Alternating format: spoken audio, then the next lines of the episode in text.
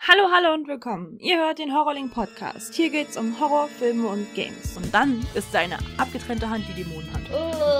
Angst trifft uns da, wo wir emotional am verwundbarsten sind. Ich darf niemals bei Film oder Fernsehen arbeiten. ne? Können Videospiele Kunst sein und dürfen sie das überhaupt? Muss ich Freud auspacken? Auf gar keinen Fall, nicht in meiner Wohnung. Im Grunde genommen ist Southern Gothic eine Reflexion der Kultur der Südstaaten. Wir sind immer verwirrt und planlos.